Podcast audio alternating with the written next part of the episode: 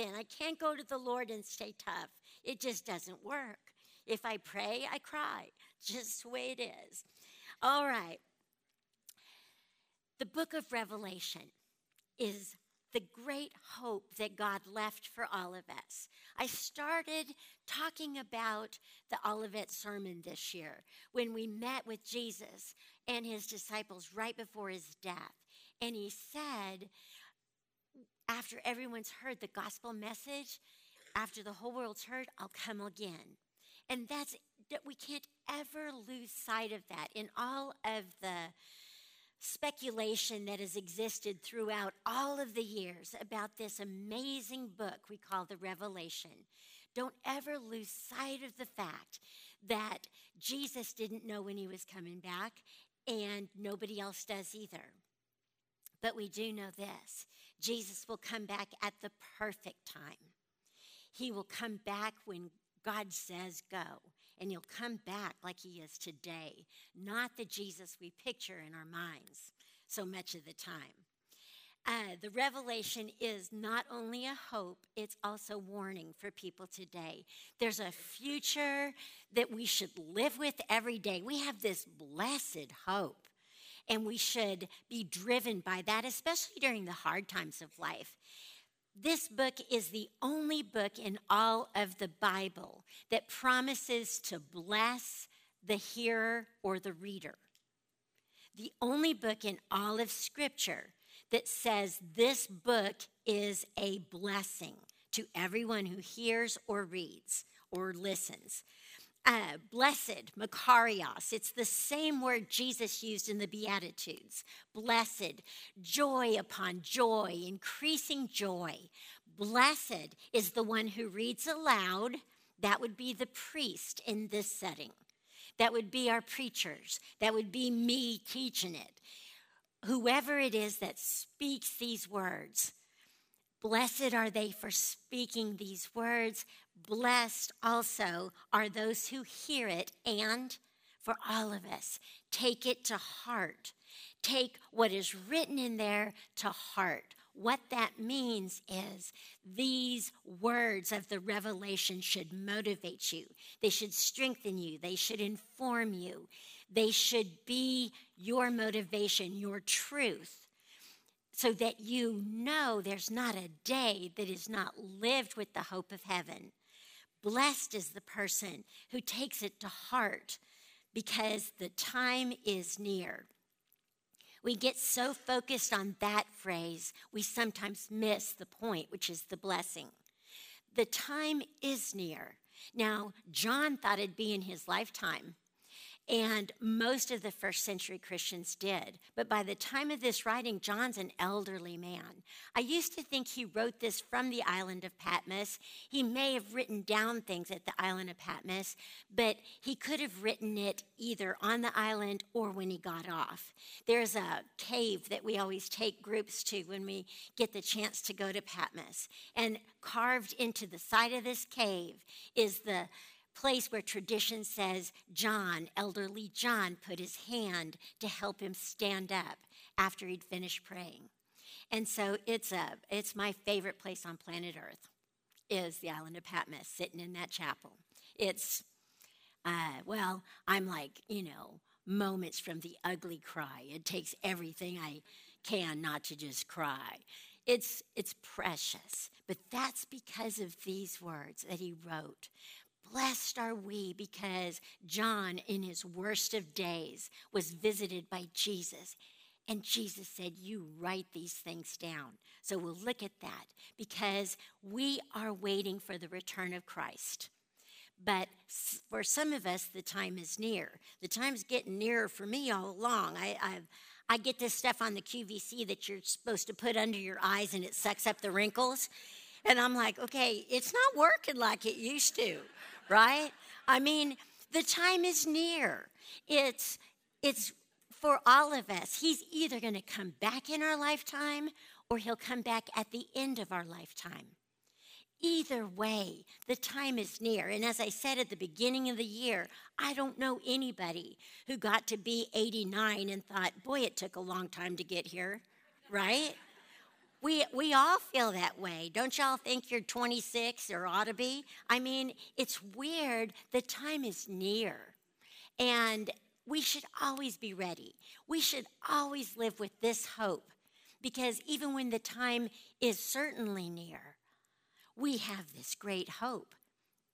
So we will keep doing what we've studied this year until the whole world hears, because then Jesus is going to return. And as I said at the beginning of the year, for the first time in human history, it is quite possible that the whole world will have access to God's Word uh, in our lifetime.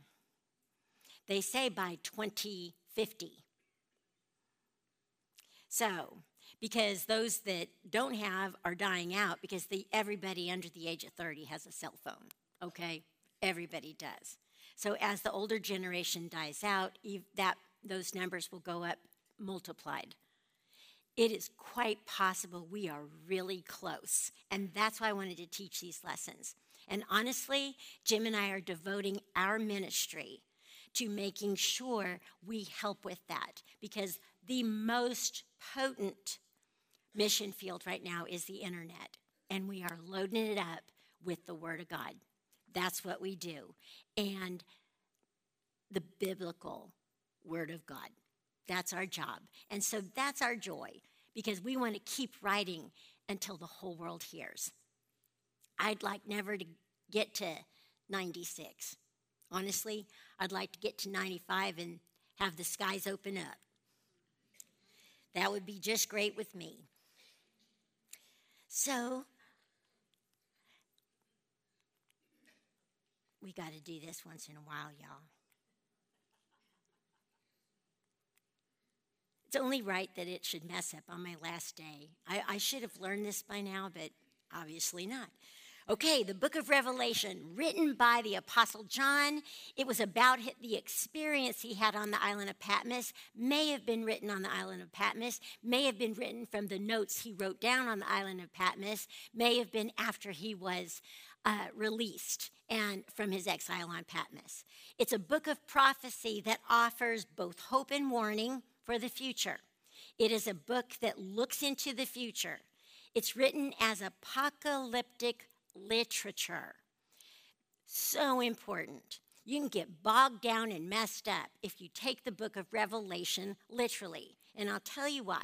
Remember when you had to memorize that poem, Two roads diverged in a yellow wood, dot, dot, dot, and I took the one less traveled? If you take that poem literally, you will see somebody take a nice walk and see what they saw. It's not the point, is it? The main lessons are hidden. It's when you think about it. It's about living your life not by everyone else's standards, but by the path that's chose, that you choose. And that's what it, the poem is about. When you read the book of Revelation, you don't read it in a literal sense. You read what it's about, and then it will bless your life. And are some things literal? Absolutely. Are some things not literal? Yes. Is there a whole lot of confusion in the middle of it? Mm-hmm. Because apocalyptic literature was like a language of poetry where those in the day, especially those that came from the Jewish faith, so many of the pictures in the book of Revelation come from the book of Daniel or Zechariah, prophecies that were written for important times. But remember, Daniel was told, You seal this up and don't show it to anybody. In the book of Revelation, John is told, You don't seal this up. This is for everyone now. It was a popular way of writing in the first century because it protected words from uh, people who might read them and use them to persecute.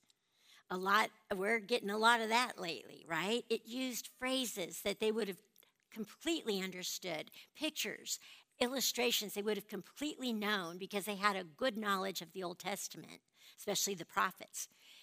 And they would have known what he was saying, and we've lost some of our ability to know.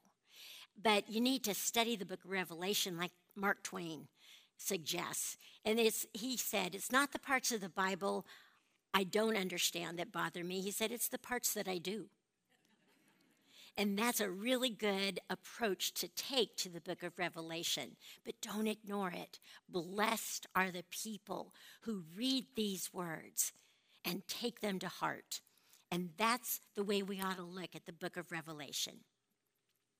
So, what are we going to see when Jesus returns? He's going to come with the clouds. My new way of looking at it is that everybody's going to have some form of technology in their hand. And because our whole life is stored on the cloud somewhere, that uh, why wouldn't Jesus come back? You know, we live on a round planet, but if you've got an iPad in your hand, you can see anything all at the same time, correct? That's my um, Janet Denison version of Revelation. Please don't repeat or print that. So, here's what we do know every eye is going to see him return, even his enemies. All the peoples of the earth will mourn. And here's a very important phrase why? So shall it be. That phrase in the original language is very much, it is finished. Amen. That's it. So those on earth are going to mourn because they're going to see the people who aren't going.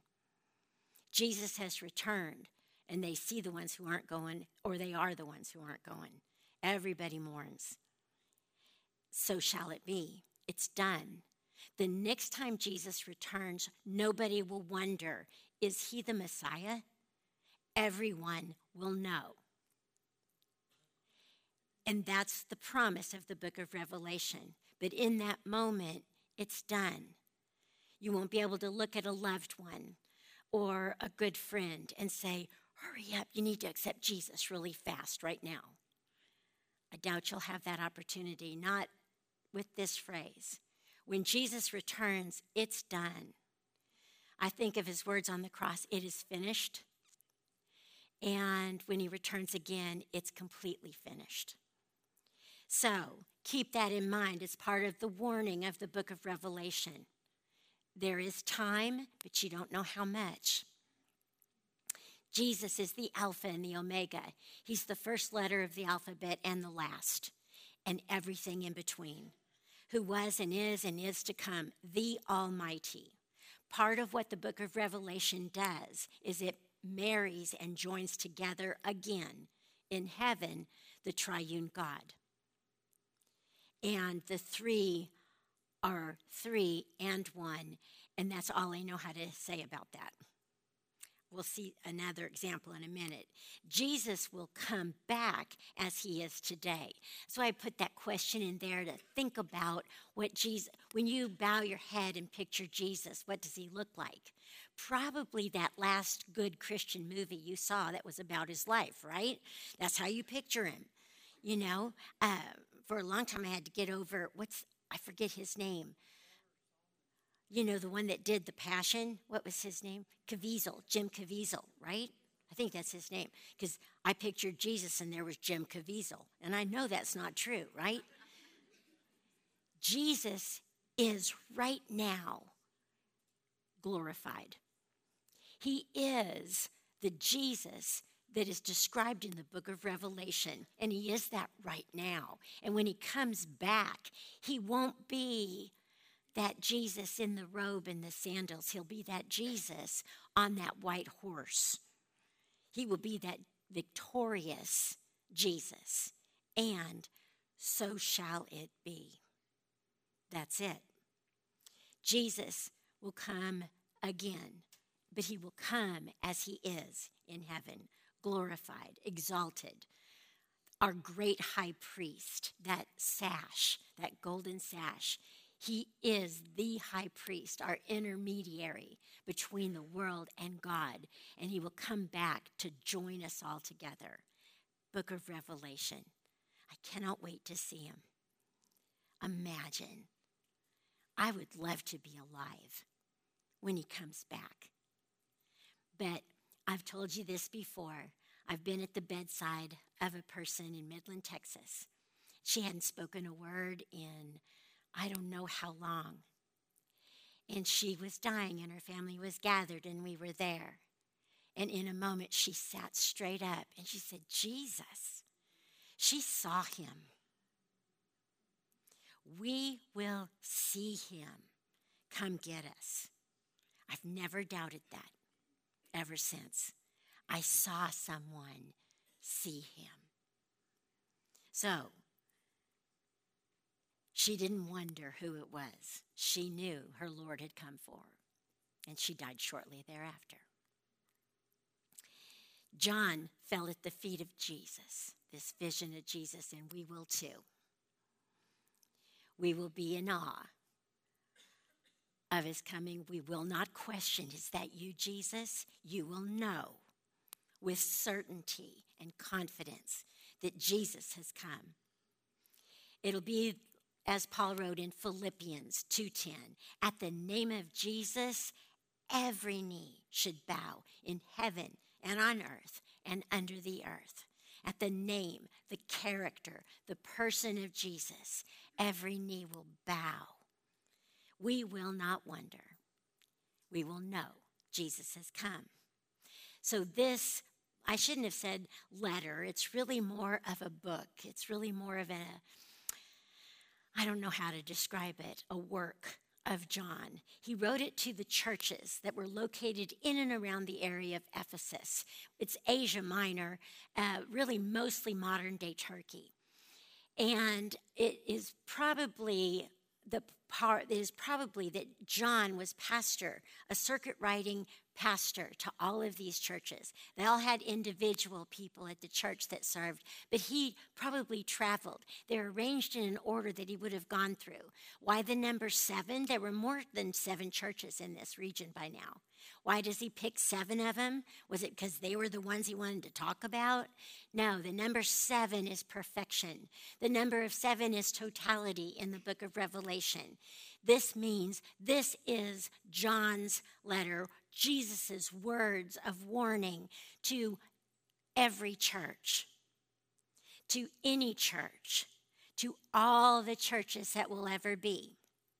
And it's been said that every church can find themselves in the book of Revelation, their strengths and their weaknesses.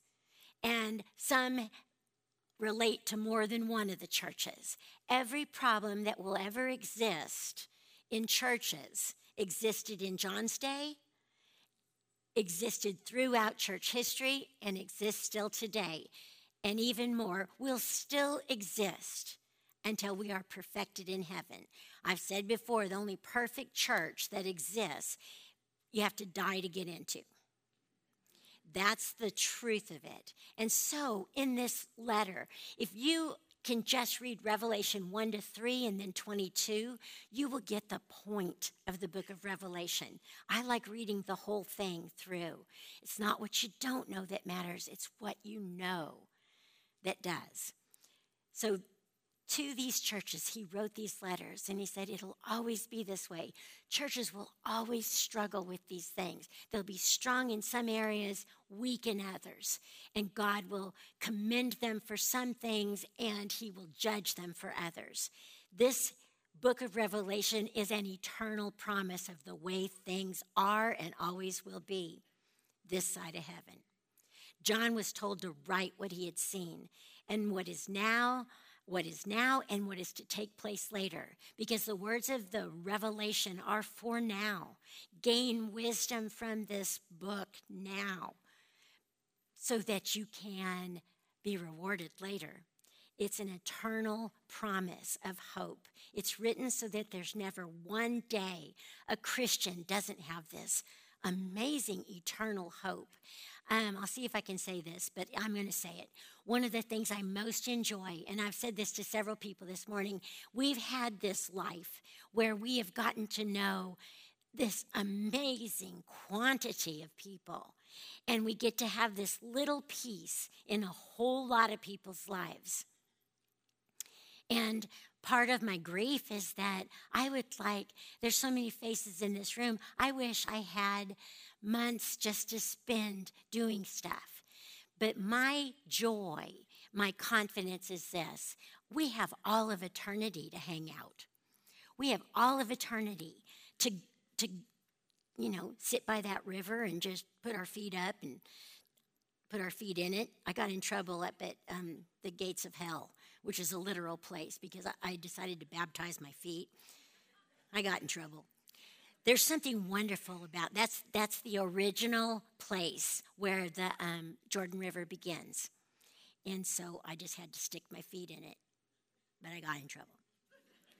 Anyway, uh, I'm not sure why I said that, but it came out. Either way, but we, I bet you in that river of life, we maybe can stick our feet in that one. I don't know. We'll see. This is a promise. Everything I'm about to tell you is a promise. It's from the Apostle John. It is his trustworthy truth that he is telling us. So pay attention to what heaven is the river of the water the river of the water of life flows from singular the throne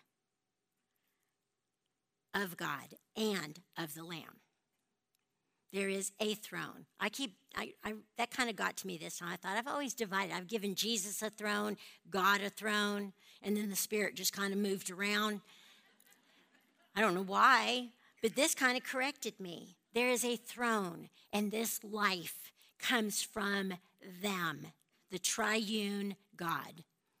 And it flows down the middle of the New Jerusalem, the great city. And the tree of life stands on either side. No matter what the water divides, life is everywhere. And the leaves are for the healing, not of people. We don't get sick in heaven. The trees are for the healing of the nations. The nations. As long as we live on earth, Russia will invade a Ukraine and China will want Taiwan. And honestly, if you look at American history, our settlers wanted the Native Americans' land human history is about one nation fighting the next one. It always has been. It's part of the curse of being out of the Garden of Eden and living this side of heaven. But there won't be a need for our physical healing. What is healed in heaven is what I just said. There's no division, there's no nations, there's individual, but we're all one family. And we can't even comprehend what it's like to not look at a person and see them as different, but only as a brother or sister. That's heaven. We're family.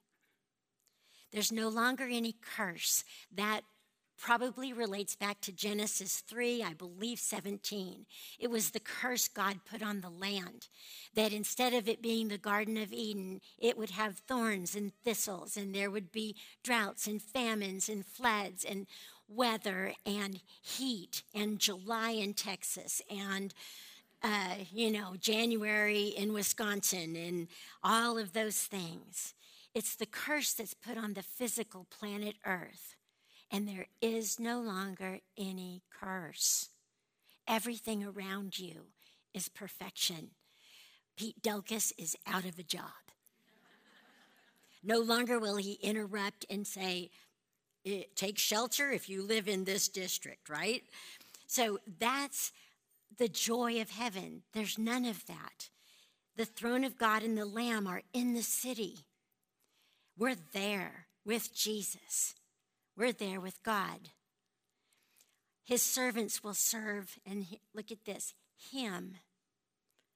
His servants will serve the triune power of the living Almighty God. And it's Him, not them. We will see His face and will carry His name. It's written on our forehead. Basically, we're family. We have the same last name. We're all part of the family of God. There will be no need for, uh, no more night, no need for light. God will give them light. I really like sleeping, but I don't know if we sleep in heaven. There's no night. So I actually really like sleeping. But in this first century world, night was fear. It was danger. If you were caught outside at night, your life was threatened. None of that in heaven. God will give them light and they will reign forever and ever. And then, just in case you're wondering, these words are trustworthy and true. So pause for a moment. If you think of heaven as something you hope is real, address that feeling right now and cross over into confidence. Heaven is not something we think or imagine or hope might be. If you are a child of God, you are already welcomed there. You belong. Your mansion is under construction, right? Don't live with a weak hope. Instead, live with a confident hope of where you're going. It will change your life. That's the book of Revelation. And there's been so much discussion about this book about, well, it could mean this, it could mean that. Here's what I know, and we don't. And here's, there's been so much controversy about the book of Revelation. Stick with what we know. This is trustworthy and true. Jesus said, Look, I am coming soon. Blessed, Makarios, blessed is the one who keeps the words of the prophecy written in this scroll. Don't just know what it says, keep it. Don't just hope there's a heaven.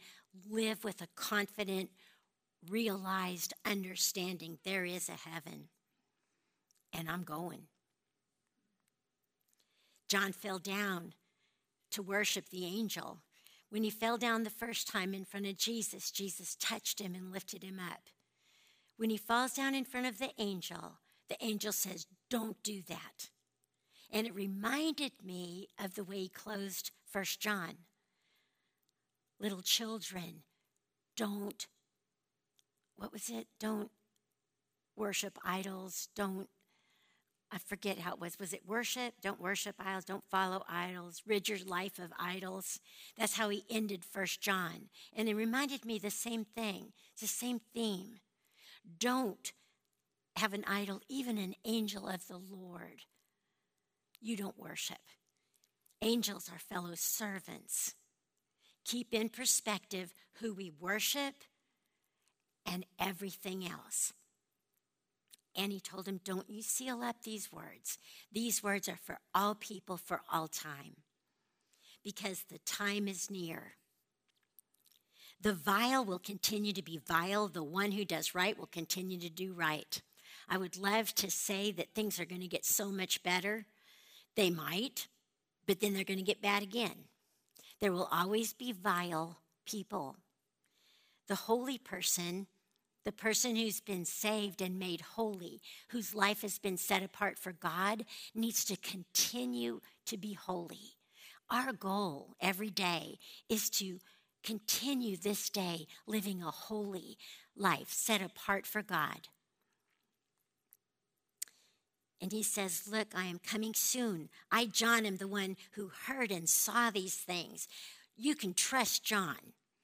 He had lived a long life. He had no reason to say anything that wasn't true, and people knew they could trust this last apostle that was still alive. He said, I saw him. I was there. I heard and saw these things. I know this is true. Keep going with the book of Revelation until you trust John and what he said. Look, I am coming soon. My reward is with me. I will give to each person according to what they have done. I wish I could say it's all good. You got every single day to be rewarded for what you do. Think Proverbs 3, 5, and 6. Trust in the Lord with all your heart. Don't lean on what you think you're supposed to do, what you know you're supposed to do, but in every way, know God and then he can direct your path. Think Romans 12, 1 and 2. We did this last year. Present your bodies as a living sacrifice, holy and pleasing to God. That is your spiritual act of worship. That's how you worship God. Do not conform to the ways of this world. Instead, be transformed by what you know, the renewal of your mind. And then you can test and approve what God's will is his good, pleasing, perfect will. Think back to what Micah said I have told you, O oh man, what is good. We know what to do. We have studied it between last year and this year. You know what to do to live a holy, consecrated life for the Lord. I am the Alpha and the Omega, the first and the last, the beginning and the end. That's Jesus. He was there in the beginning, and John wrote that. In the beginning was the Word, the Word was with God, and the Word was God. And He was with God in the beginning. And He will be with God the day he stands up to come get us. And he gives one last blessing. Blessed, Makarios, are those who wash their robes, that they may have the right to the tree of life and may go through the gates into the city. Who is it that washes their robes? It is the one who knows they are going into a holy place. A Jewish person did not enter the temple like we do sometimes. I've been notoriously bad for saying, well, I wore that to teach Thursday. I'll just run that again on Sunday, right? They entered the temple completely clean, as purified as they could be. Their robes were washed because they were going near the presence of God. Blessed are those who are ready and prepared to meet Jesus, are ready and prepared to enter into the city so that they have a right to the tree of life and they get to go through the gates. Uh, one of my favorite pictures is that the gates of hell, we call them the pearly gates, and it came from the shack. And I read this and I've always filed it and think of it ever since. The pearly gates are made of pearl. The gates to heaven are made of pearl. And the author to the shack said that's because the pearl is only gained by taking the life of its creator. We enter through the gates of pearl because it cost the creator his life, his son, his self to get us in there.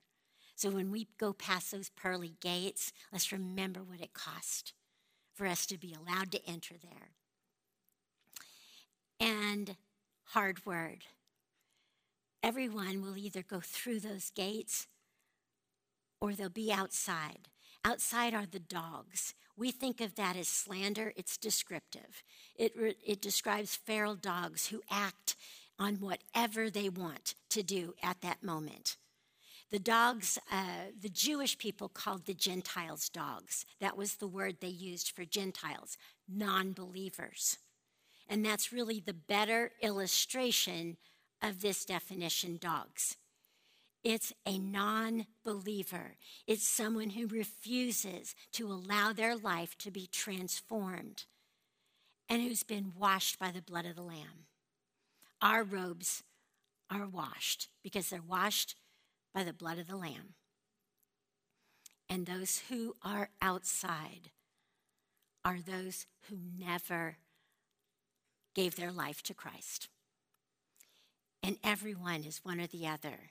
Do not rest in some notion that Jesus died for everyone, therefore everyone's going to heaven. That is a false, unbiblical theology, and you can't camp there. It's one of the reasons evangelism has died in our world. Is even Christians who don't believe that technically believe it practically. So, Jesus says, I am the root and the offspring of David, the bright and morning star. He is the Messiah and always will be. And here is our job for the rest of our lives. You know, I, I said until the whole world hears, this is what the whole world needs to hear the Spirit and the bride. The bride of Christ is who? It's us. The Spirit and the bride say, Come. They don't say, You need to go. They say, Come. We're inviting you to be with us. We're inviting you to a better place. Come. Let the one who hears say, Come. Let the one who is thirsty come. Think of the woman at the well when Jesus said, I will give you the water I give you, you will never thirst again. Think of that. Come and let the one who wishes take the free gift of the water of life. If I were to say one thing about this whole lesson that I've been thinking about, it's this. I need to not tell people you need to go. I need to grab onto him and go, Come with me. Come with me. Come. What a different sense that invitation is, isn't it? I know the way. Come with me. That's our witness until the whole world hears. And then he ends with this I warn everyone who hears the words of the prophecy of this scroll. If anyone adds anything to them, God will add to that person the plagues described in this scroll. And if anyone takes words away from this scroll of prophecy, God will take away from that person any share of the tree of life and in the holy city, which are described in the scroll. If I've taught you one thing, I've taught you nothing else. If it's not biblical, it ain't good okay? I don't want to hear nice words that sound better than what the Bible says is true. And there's a ton of that going on, and it's going to get worse. Okay? You are here. You know God's Word. You've studied it. Come next year, you'll love it. It this room is the meat of your soul. It's where you dig the Word of God out for yourself and you learn what it says. Camp here. Never be without Bible study. It's everything. He who testifies to these things, that word testifies is the legal term for having raised your hand and taken an oath that what you say is the whole truth and nothing but the truth. He who testifies says, Yes, I am coming soon. Jesus took an oath, He's coming for us. And He said, Amen. Come, Lord Jesus. The grace of the Lord Jesus be with God's people. Amen. I made it.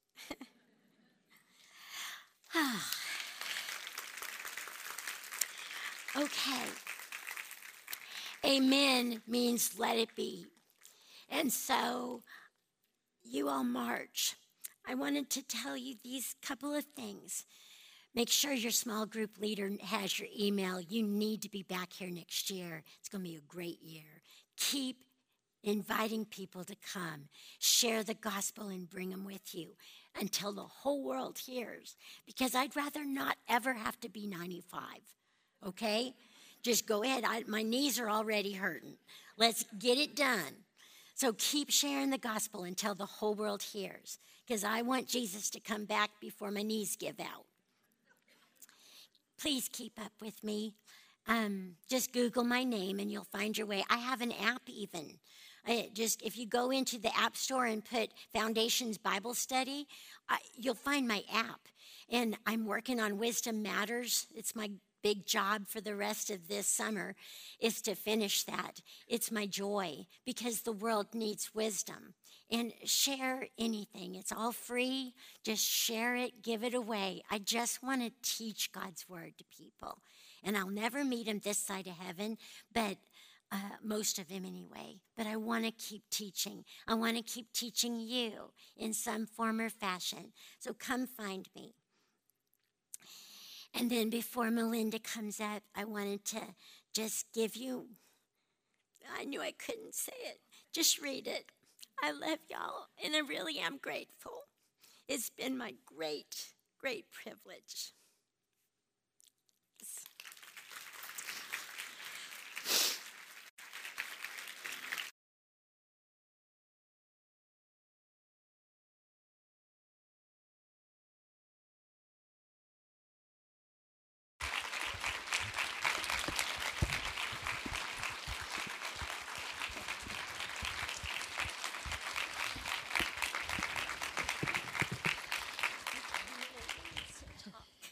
She is not crying. These are tears of joy. You know they are. They are.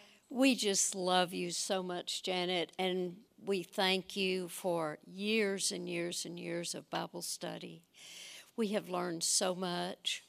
And as a group, we want to present Janet with a Bible. And the Bible will be downstairs at the reception. And we want each of you to sign it. Choose your favorite verse, open the Bible, and put your name in Janet's new Bible. We uh, have a little donation for you too here, Janet. And now, if all of you will please go to Ellis Parlor, we have a wonderful reception for Janet, and she promises she won't cry much, but she would she would love to give all of you a big hug and tell you how much she loves you. So we will adjourn and go to a nice fellowship for Janet in Ellis Parlor. And I think all of you know the way, don't you? Okay.